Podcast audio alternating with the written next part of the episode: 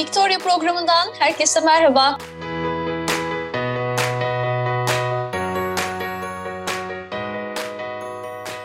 Ben Gamze Biber. Yine her hafta olduğu gibi Türk kadın sporcularımızı bu programda ağırlamaya devam ediyoruz. Bugün yine çok kıymetli bir konuğum var. Milli tenisçimiz İpek Soylu bizlerle birlikte. İpek merhaba, hoş geldin yayınımıza. Merhaba Gamze, hoş bulduk. Nasılsın, iyi misin? Umarım her şey yolundadır.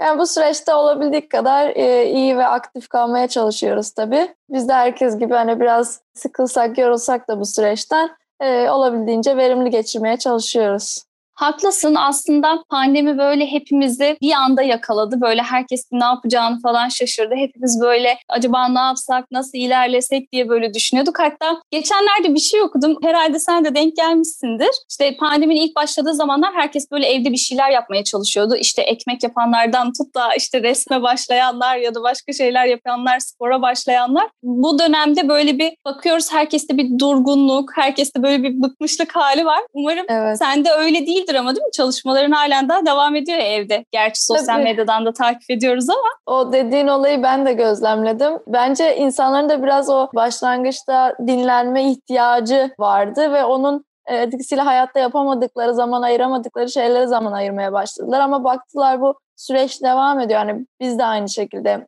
e, bu süreç devam etmeye başlayınca o süreçte denediğimiz hobilerin birçoğu aslında yine geri planda kaldı. Çünkü onun yerine hani artık bu süreç ne zaman bitecek? Hani normal hayatımıza dönelim'e geldik. Aslında benim için de çok kolay bir süreç olmadı. Çünkü ben de e, bir sakatlık geçirdim, ameliyat oldum. Onun tedavisiyle ilgilendim. E, ama benim için korktu olmak tekrardan çok güzeldi. Hani bu pandemi süresince de ben evet spor anlamında durdum ama bir yandan dünya durmuş gibi oldu. O yüzden çok geri kaldığımı hissetmedim. Ee, ama şimdi artık tabii diyorum hani her şey yoluna girse de daha rahat seyahat etsek, daha rahat turnuvalara gidebilsek. O yüzden bu sürecin bir an önce geçmesini diliyorum. Kesinlikle hepimiz aynı fikirdeyiz. Evet e, bir sakatlık geçirdin hakikaten çok da böyle hani tatsız bir olay oldu yani senin için. Bayağı da bir böyle sahalardan hani geride durmak durumunda kaldın geçmiş olsun diyelim tekrar. Bu konuyu da zaten açacaktım, konuşacaktım. Hani iyi ki de sen açtın bu konuyu. E nasıl hadi o döneme gidelim. Sakatlık oldu tam da böyle hani kariyerinde emin adımlarla ilerlerken böyle başarılar da ardı ardına gelirken böyle talihsiz bir olay yaşadı. Ama işte evet. dediğin gibi biraz da herhalde şansın mı diyelim artık. Sen durunca dünya durdu. Herhalde öyle oldu. Başlarda bu bu espriye bayağı gülüyordum. Ama sonra baktım bu sakatlık konusunda biraz da daha da, beklediğimden daha uzun sürünce artık gülmemeye başladım. Çünkü neredeyse normale döndü dünya. Ben hani hala fiziksel anlamda normale dönmeye çalışıyorum öyle söyleyeyim. Bizim sporcular olarak normalde her şeyimiz planlıdır. Yani oynayacağımız turnuvalar 2-3 hafta sonra nerede olacağız? İşte bütün haftamızın antrenman planı. Böyle bir sistem içindeyken bir anda sakatlık, bir yandan pandemi gelince büyük bir belirsizlik oldu. Ama sporcuların da büyük avantajlarından biri çok adaptasyonu yüksek insanlar oluyor genellikle. Özellikle bireysel sporcularda. Çünkü tenis çok aktif bir spor. Yani her hafta farklı ülkede turnuva oynama opsiyonunuz var. Yani belki iki hafta üst üste aynı yerde bulunabiliyoruz. O yüzden belirsizliklere çok alışkınız. O açıdan bu süreci nasıl yönetmeye çalıştım? Yine planım yokken bile planlı bir şekilde geçirmeye çalıştım. Yani kalkışımdan işte yemek yememe, evdeki egzersizime kadar, tedavime kadar yani düzenli bir sisteme koymaya çalıştım. Ben iyi geçirdiğimi düşünüyorum bu süreci. Sakatlığın hala devam etmiyor değil mi? Çalışmaları başladın zaten. Evet, antrenmanlara devam ediyorum aslında böyle bir çalışmanın devam etmesi senin için zaten bir alışkanlık çünkü tenise çok küçük yaşta başlamışsın. Yani hep böyle işte hakkında tabii ki böyle biraz araştırmalar yapınca da hani görebiliyoruz zaten her yerde yazıyor. 6 yaşında tenise başladı. Yani o kadar küçük yaşta tenise başlamışsın ki zaten böyle bir durumun olması bile hani seni yani tenisten ve o herhalde çalışma tempondan ayıramazdı diye düşünüyorum değil mi? Evet ya biraz öyle oldu. O yaşta oyun olarak başlıyoruz. Ama benim bir artım ben Roman bir hocayla başlamıştım. Hem artı hem dezavantaj kariyerime çok artısı dokunmuştur. Ama aynı zamanda o yaş için çok ağır bir disiplinle başlamıştım. Ve 8 yaşında Romanya turnuvasına gitmiştim. Ee, hani daha dünyanın hiçbir şey farkında değilken bir anda kendimi Romanya'nın hiçbir şeyin etrafta olmadığı bir yerde turnuva oynarken bulmuştum. Hani bunun hem çok artısı var hem çok dezavantajı var. Ama dediğin gibi kesinlikle o disiplinli hayatı olanlar sporcular ve hani normal insan için de bu süreç böyle bir sallamıştır gibi geliyor. Hadi biraz o günlere gidelim. Yani tenise nasıl başladın? Az önce mesela anlattın tabii ki antrenörün yani işte seni çok zorlamış ama biraz bize o günlerden bahsedebilir misin? Neler hissettirdi sana? Tabii zaten hani ilk korta çıktığım ilk antrenmanımı çok net hatırlıyorum. 6 yaşında e, benim annem babam tenis oynuyordu Adana'da. Adana Tenis Dağcılık Kulübü'nde. Ben de orada gel git yaparken annemler de beni yaz okuluna başlatmış. Yani dediğim gibi işte 4-5 çocukla beraber tenise başladım. O arkadaşlıklarım çok uzun seneler sürdü. Hep beraber işte oyunla tanışıp aynı serüvenin içinde bir anda kendimiz hani bu tutkumuzu bulduk. Ee, çok güzel arkadaşlıklarım oldu ve başladığım kulüp de çok keyifli bir kulüptü. Yani bir çocuğun işte çim alanı olsun, parkı olsun yani hepsi bir araya geldi. İşte antrenörler olsun. E, hepsi çok faydalı bir ortam sağlamıştı bana ve hani teniste yol almam için e, çok iyi bir başlangıç oldu benim için Adana. Senin için işte teniste aslında ilklerin insanı diyorlar. Yani hep böyle hani o ilk şeyler işte turnuvalara katıldığın zaman mesela tenisin en prestijli işte turnuvalarından biri sayılan mesela Wimbledon işte tenis turnuvasına katılmıştın ana tabloda oynayan mesela ilk Türk kadın sporcu olmuştun. Yani hep böyle kariyerinde böyle biraz ilkler var ve güzel güzel başarılar da var aslında. Biraz bize o dönemi de anlatabilir misin? O dönem nasıldı? Tabii yani ben altyapı turnuvalarını oynamaya çok erken yaşta başladım. İşte bahsettiğim gibi 8 yaşında. Bence de benim en büyük şansım diğer Türkiye'deki tenisçilere göre buydu. Çok erken yaşta çok farklı ülkede turnuvalar oynadım. Çok farklı oyuncularla bir araya geldim. Zaten turnuvalar oynamaya başladıkça sıralama kazanarak, puan kazanarak 14, 16, en sonunda 18 yaş altı yani profesyonelliğin bir önceki adımda ITF deniliyor. Uluslararası Tenis Federasyonu düzenlediği turnuvalarda boy gösterdim. Bunların tabii Türkiye içinde bütün yaşlarda hani milli takım şansım vardı. Bu da çok büyük bir avantajdı. Çünkü diğer ülkelerin en iyi oyuncularıyla bir araya geliyordum. Ama benim için en keyifli dönem sanırım 15 ile 18 arası oldu. Çünkü 18 yaş altında Grand Slam'lere katılma şansı yakaladım. İşte bahsettiğiniz gibi Wimbledon'da ilk kez ana tabloya çıktım. Hem kendi adıma hem hani Türkiye tenisi adına bence çok güzel başarılardı. Çünkü daha önce evet dediğiniz gibi yapılmamıştı ama ileride oynamak istediğim büyük turnuvalarda yani profesyonel Wimbledon'da Wimbledon'ı görme şansım oldu yani 15-16 yaşında. Bu çok büyük bir avantajdı ve beni çok motive etmişti oraları görmek. Dünya işte 13 numarası kadar yükselebilmiştim 18 yaş altı. Bu da aynı şekilde yani benim için inanılmaz bir tecrübeydi. Çünkü dünyanın en iyi turnuvalarında yer alabiliyordum. Dünyanın en iyi ilk 20 oyuncusuyla sürekli bir aradaydım 18 yaş altı. En sonunda da zaten US Open gençler çiftler şampiyonluğumuz oldu ve junior kariyerimi öyle bıraktım ki büyüklere hani geçiş yapabileyim artık diye. O yüzden junior zamanlar çok güzeldi. Çünkü hala evet bir profesyonelliğe geçmişsin ama hala bir oyun havası da var. E, ama onun dışında yeni arkadaşlıklar ediniyorsun. Bir yandan da en prestijli turnuvalarda oynuyorsun. Hani çok çok güzel dönemlerdi. Onun heyecanını gerçekten anlatmak herhalde çok da mümkün değil. Çünkü evet. yani işte 2014'te Amerika açık var, işte 2016'da Fransa açık var. Yani e, böyle gerçekten de bütün önemli aslında turnuvalarda yer aldın ve söylediğin gibi de yani hep uluslararası sporcularla e, aslında bir araya geldin. Bir de tenis hani biraz da işte bireysel bir spor olduğu için o da diğer sporcularla aslında bir araya gelmek, onlarla iletişim kurabilmek de bence oldukça önemli oluyor. Bir de hakikaten gerçekten de sporcuyu çok motive eden bir şey. O konuda gerçekten çok haklısın bence de. Evet. Sözünü kestim. Kusura bakmayın.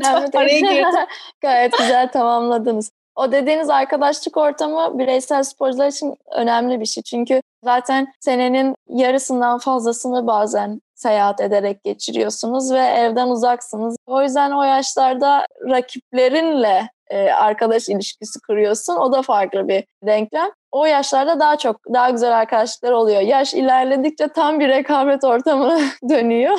Hani tam böyle artık iş ortamına dönüyor. O juniorlık senelerini özlüyorsun herhalde sporun en masum olduğu yıllar değil mi? Hani kişiler evet. için yani en masum hissedilen yıllar. Evet. Gerçekten çok güzel. Yani özellikle de Türk kadın sporcularını hakikaten böyle yerlerde görmek, işte böyle başarılarla kendi ülkelerine dönmeleri ve burada e, bizlerin de hani onları her türlü desteklemesi çok kıymetli. Biraz da buradan aslında o Türkiye'deki tenisin durumuna bakmak istiyorum. Biraz konuyu o yöne e, çekmek isterim. Çünkü hem e, işte farklı yani dünyanın birçok yerine gidip oradaki aslında e, sporcuları da görüyorsun. Onların çalışmalarını da görüyorsun. Ülkelerinin onlara desteklerini ya da işte hani hangi durumda olduklarını da görebiliyorsun. Biraz bu konuda Türkiye'deki aslında tenisi yorumlamanı rica edeceğim. Sence Türkiye'de tenis ne durumda?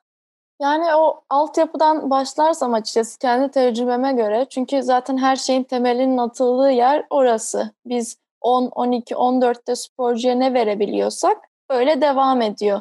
Ben hep annemle seyahat ederdim. Çünkü bir hocanın gelmesinin imkanı yoktu. İki zaten daha küçük bir çocuktum. Ebeveynle seyahat etmek artı bir hocayla gitmek çok maliyetliydi. O yüzden ben annemle gitmeyi tercih etmiştim o süreçlerde. Ama diğer ülkelere baktığım zaman hep böyle takım halinde gelirlerdi ve başlarında bir hoca olurdu. İşte dört kişi olarak gelirlerdi mesela Fransa'dan, dört kişi olarak İngiltere'den. Tabii şimdi Fransa'nın Grand Slam'i var, İngiltere'nin Wimbledon'ı var buralardaki federasyonların gelir bütçeleri de çok farklı Türkiye'ye göre. E, ama hep dilerdim böyle hani ben de bir takım halinde gidebilsem hani bir takım arkadaşım olsa çünkü e, o, çok farklı bir duygu oluyor. Bir destek, ayrı bir güven hissediyorsun. Ben o yüzden 13 yaşında Enka Spor Kulübü'ne transfer oldum Adana'dan. Çünkü orada bir böyle sistemin içine girmiştim genç sporcuları destekleyen ve hayatımda ilk defa 14 yaşında takım halinde seyahat edebilmiştim ve çok mutlu olmuştum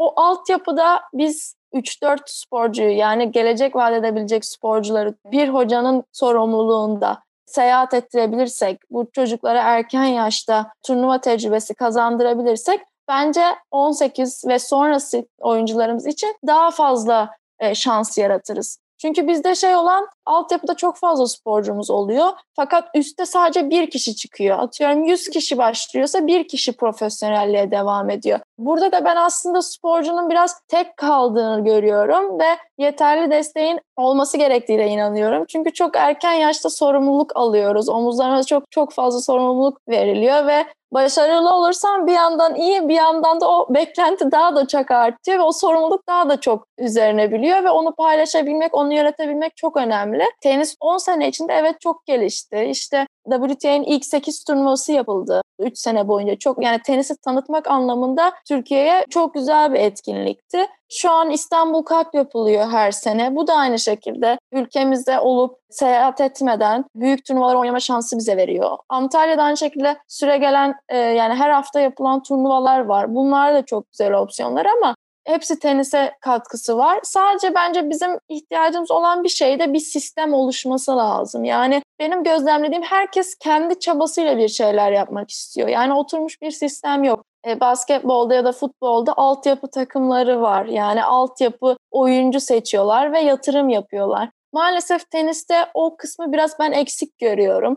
E, bu tenise istekli ve yetenekli bence çok sporcu var. E, bundan eminim çünkü görüyorum hep mesela 100 kişi başlıyorsa biz buradan en azından bir 20 kişi e, üst seviyelere taşıyabilirsek üst seviye dediğim mesela 16 işte sonra belki 10 kişi 18'e yani evet muhakkak rakam azalıyor ama o başarılı olan bir sistem varsa her jenerasyondan oyuncular çıkabiliyor. Bizde biraz böyle herkes kendi imkanına göre işte teniste biliyorsunuz diğer sporlara göre biraz daha maliyetli bir spor. Çünkü yurt dışına seyahat etmen lazım. Özellikle bu dönemde ekonomik boyutları çok çok daha fazla. Bir sistem kurulması lazım ve maddiden çok da manevi bir destek sistemi olması gerektiğini düşünüyorum. Biraz da tabii sporcular özellikle de çok başarılı olan e, sporcularımız mesela hep küçük yaşta zaten bu spora başlamış oluyorlar. O dönemlerde de hakikaten söylediğin gibi yani maddi destekten ziyade aslında manevi destek gerçekten o anlamda çok önemli oluyor. Çünkü yaptığınız en ufak bir başarının bile desteklenmesi hadi daha iyisini yapabilirsin şeklinde sizi motive eden konuşmalar aslında o sporcuyu belki de birkaç adım daha ileriye götürüyor tenisin aslında nasıl olduğunu, hangi durumda olduğunu ve neler yapılması gerektiğini çok güzel bir şekilde özetledin bize.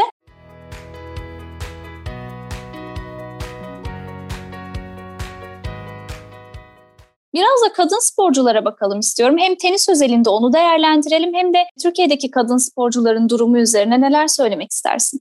Aslında Türk kadın tenisçiler bayağı bir erkeklere göre fark atmıştı seneler boyunca. Yani çünkü İpek Şenoğlu çıkmıştı, Çağla Büyükakçay, Pemra Özgen. Ardından 3-4 sporcu daha domine et, yani biz etmiştik. Ama şimdi erkekler arayı kapatıyorlar. Tabii erkekler fiziksel olarak daha gelişmiş, e, gelişmeleri daha zaman alıyor. Bayanlarda daha erken yaşta. Mesela biz profesyonel turnuvalara 16-17 yaşında oynamaya başlarken erkekler daha geç olabiliyor. Ama tabii ben kadın gücüne çok inanıyorum ve kadınların durumları daha iyi yönetebildiğine inanıyorum. Bu organizasyon olsun işte seyahatler. Biz çünkü açıkçası seyahatlerimizi işte vize işlemlerimizi vesaire bunları da kendimiz hallediyoruz. Ve burada bence o kadın zekası biraz daha programlama ve organizasyonu daha iyi çalışıyor öyle söyleyebilirim. tabii bir de şey de çok önemli. Yani biz 5-6 sporcu ilk 300'ün içinde e, bir dönem olduk. İlk 400'ün içinde tatlı bir rekabet ortamı çıkarıyor ve burada hem örnek alabileceğin insanlar oluyor hem yukarıda neler yapıyorlar hani ben oraya nasıl gelebilirim gibi gözlemlerin oluyor.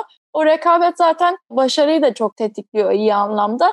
O yüzden biz bu jenerasyonu iyi yakaladık. Yani işte Çağla Büyükakçay, Pemra Özgen, ben, Başak Eraydın, Melis Sezer, sonra alttan gelen gençler. Yani bir de bazı kapıları açınca ben hani mesela gençler kategorisinde işte Çağla ve İpek Pemra Özgen büyükler kategorisinde açtıkça daha mümkün olduğunu görebiliyoruz. Yani bu da bizi daha motive ediyor. Evet hani bir kişi bunu yapmış ben de yapabilirim dedirtiyor. Benim de gençlere dedirtmeye çalıştığım olay zaten hep buydu yani mümkün olduğu, Grand Slam oynamanın mümkün olduğu, kupa kazanmanın mümkün olduğu. O yüzden o rekabet ortamı başarıyı getirdiğini düşünüyorum ne kadar tatlısın. Yani gerçekten bunu söylemeden geçemeyeceğim. Çünkü o kadar e, güzel bir noktaya değindik ki yani başkası olsaydı herhalde diğerlerinin başarılarını belki de kıskanabilirdi. Çünkü bireysel bir spor bu ve herkes belki de kendi adını daha çok duyurmayı arzu eder. Ama sen öyle bir konuşuyorsun ki yani bunu yani şimdi şöyle podcast'te tabii ki dinleyenler e, eminim ki sesinin tonundan bunu hissedeceklerdir ama şu anda ben seni gördüğüm için yüzünden de yani o ifadeyi net bir şekilde söyleyebilirim. Hakikaten böyle çok içten söylüyorsun ve o insanların diğer işte kadın sporcularımızın o tenisteki başarılarını gerçekten büyük bir gururla da anlatıyorsun ve birbirinizi aslında ne kadar beslediğinizi vurguluyorsun çok kıymetli bence bu. Evet. Gerçekten çok çok güzeldi yani o orası. Hakikaten çok iyiydi. Ee, Teşekkür peki ederim. biraz da tenise başlamak isteyenlere tavsiyeler vermek istersen neler söylersin? Şimdi bayağı bir zorluklarından konuştuk tenisin. Ben umarım bu zamana kadar yani bu süreye kadar dinleyip tenisten uzaklaşan dinleyicilerimiz olmamıştır ama biraz da iyi taraflarından başlayayım, e, anlatayım. Öncelikle bir çocuk olarak o oyun ortamında başlamak zaten her ailenin kendi çocuğuna vermek istediği bir şeydir eminim ki. Hem enerji atsın, hem oyun oynasın, hem sosyalleşsin. Bir kere bu başlangıç olarak ana şey yani çocuğun sosyal olması, kendine özgüvenini kazanması vesaire. Ve tabii bu turnuvalara gitme olayı erken yaşta. Hani bir sorumluluk alma, o saha içinde kendi alanını koruma, sahayı koruma, işte kazanmayı öğrenmek, kaybetmeyi öğrenmek, işte rekabeti öğrenmek. Yani bunlar hep çok erken yaşta oluyor. Bence spor dışında başka bir alanın bunları o yaşta verebildiğine ben çok inanmıyorum. Benim için en büyük artısı kendi kararlarımı erken yaşta almama sebep oldu. E, bazen tabii yaşım küçük, yanlış kararlar verdiğim de çok oldu. Ama hayatı mesela birçok arkadaşıma göre daha erken gördüğüme inanıyorum. Hani bu pozitif. Çünkü şu an geldiğim yaşta 25 yaşındayım. Hani kendimi biraz daha 25 yaşın üstünde görebiliyorum. Çünkü işte çok seyahat ettim. Çok kültürden insanla tanıştım. Ee, hangi kültürün hangi özelliklere sahip olduğunu gözlemledim. Çalıştığım hocalar hep farklı kültürlerdendi. Ve hani bunlar hep benim özgüvenimi arttıran, hem iletişimimi arttıran olaylardı. Hayata bakış açımı geliştiren olaylardı. E tabii zorlukların yanında hani bir o kadar da işte güzellikleri var yani. İşte sakatlığı da var ama sonra gidip kazanması da var. İşte sonra düşüp yapamayacağım deyip tekrar yukarı çıkması var. Hani bunlar hep insana çok katkı sağlayan şeyler. Aynı zamanda tenis okullarda işte hem Türkiye'de hem Amerika'da bir sürü burs olanağı sağlıyor bize. E, hayatı kolaylaştırmayı sağlıyor. Ben hep şöyle gördüm, iletişim aracı gibi. Yani insanlarla bir bağ kurma aracı olarak gördüm. O yüzden de benim hayatıma kattığı çok şey var yani. Biraz da hedeflerini konuşalım istiyorum. Bundan sonraki hedeflerin nelerdir? Onları da öğrenmek isterim. Ya açıkçası bu süreç bana sadece hedef olarak sağlıklı olmayı öğretti. Ne kadar kontrol etmeye çalışsam da yaşadığım sağlık problemleri, işte sakatlık vesaire. O yüzden tek amacım gerçekten sağlıklı olmak. Çünkü önceden gençken hep hayallerimden bahsederdim. İşte şunu yapacağım, bunu yapacağım ama bu süreç bana öğretti ki gerçekten plan yapmak bir yerde de insanı zorluyor. Yapabildiğim tek şey sağlıklı olmaya çalışıp antrenmanlarımı iyi yapmak. Sonra maç antrenmanlarımı iyi yapmak. E, ve elimden gelenin her zaman en iyisini yapmak. Çünkü o plan yapmamayı bu süreçte çok net öğrendim. Çünkü ne zaman emin olsam bir şey, evet ben şu zaman şunu yapacağım desem maalesef hayat bana tam farklı bir plan verdi bu süreçte. Yaklaşık bir buçuk senedir böyle devam ediyor benim için. O yüzden tek dileğim gerçekten sağlıklı olmak ve e, önceden oynadığım seviyelerde performans gösterebilmek. Çünkü o ortamı da çok özledim. Arkadaşlarımı da çok özledim. O rekabet ortamını da çok özledim. Tek dileğim bir an önce sağlıklı olup platformda yer alabilmek.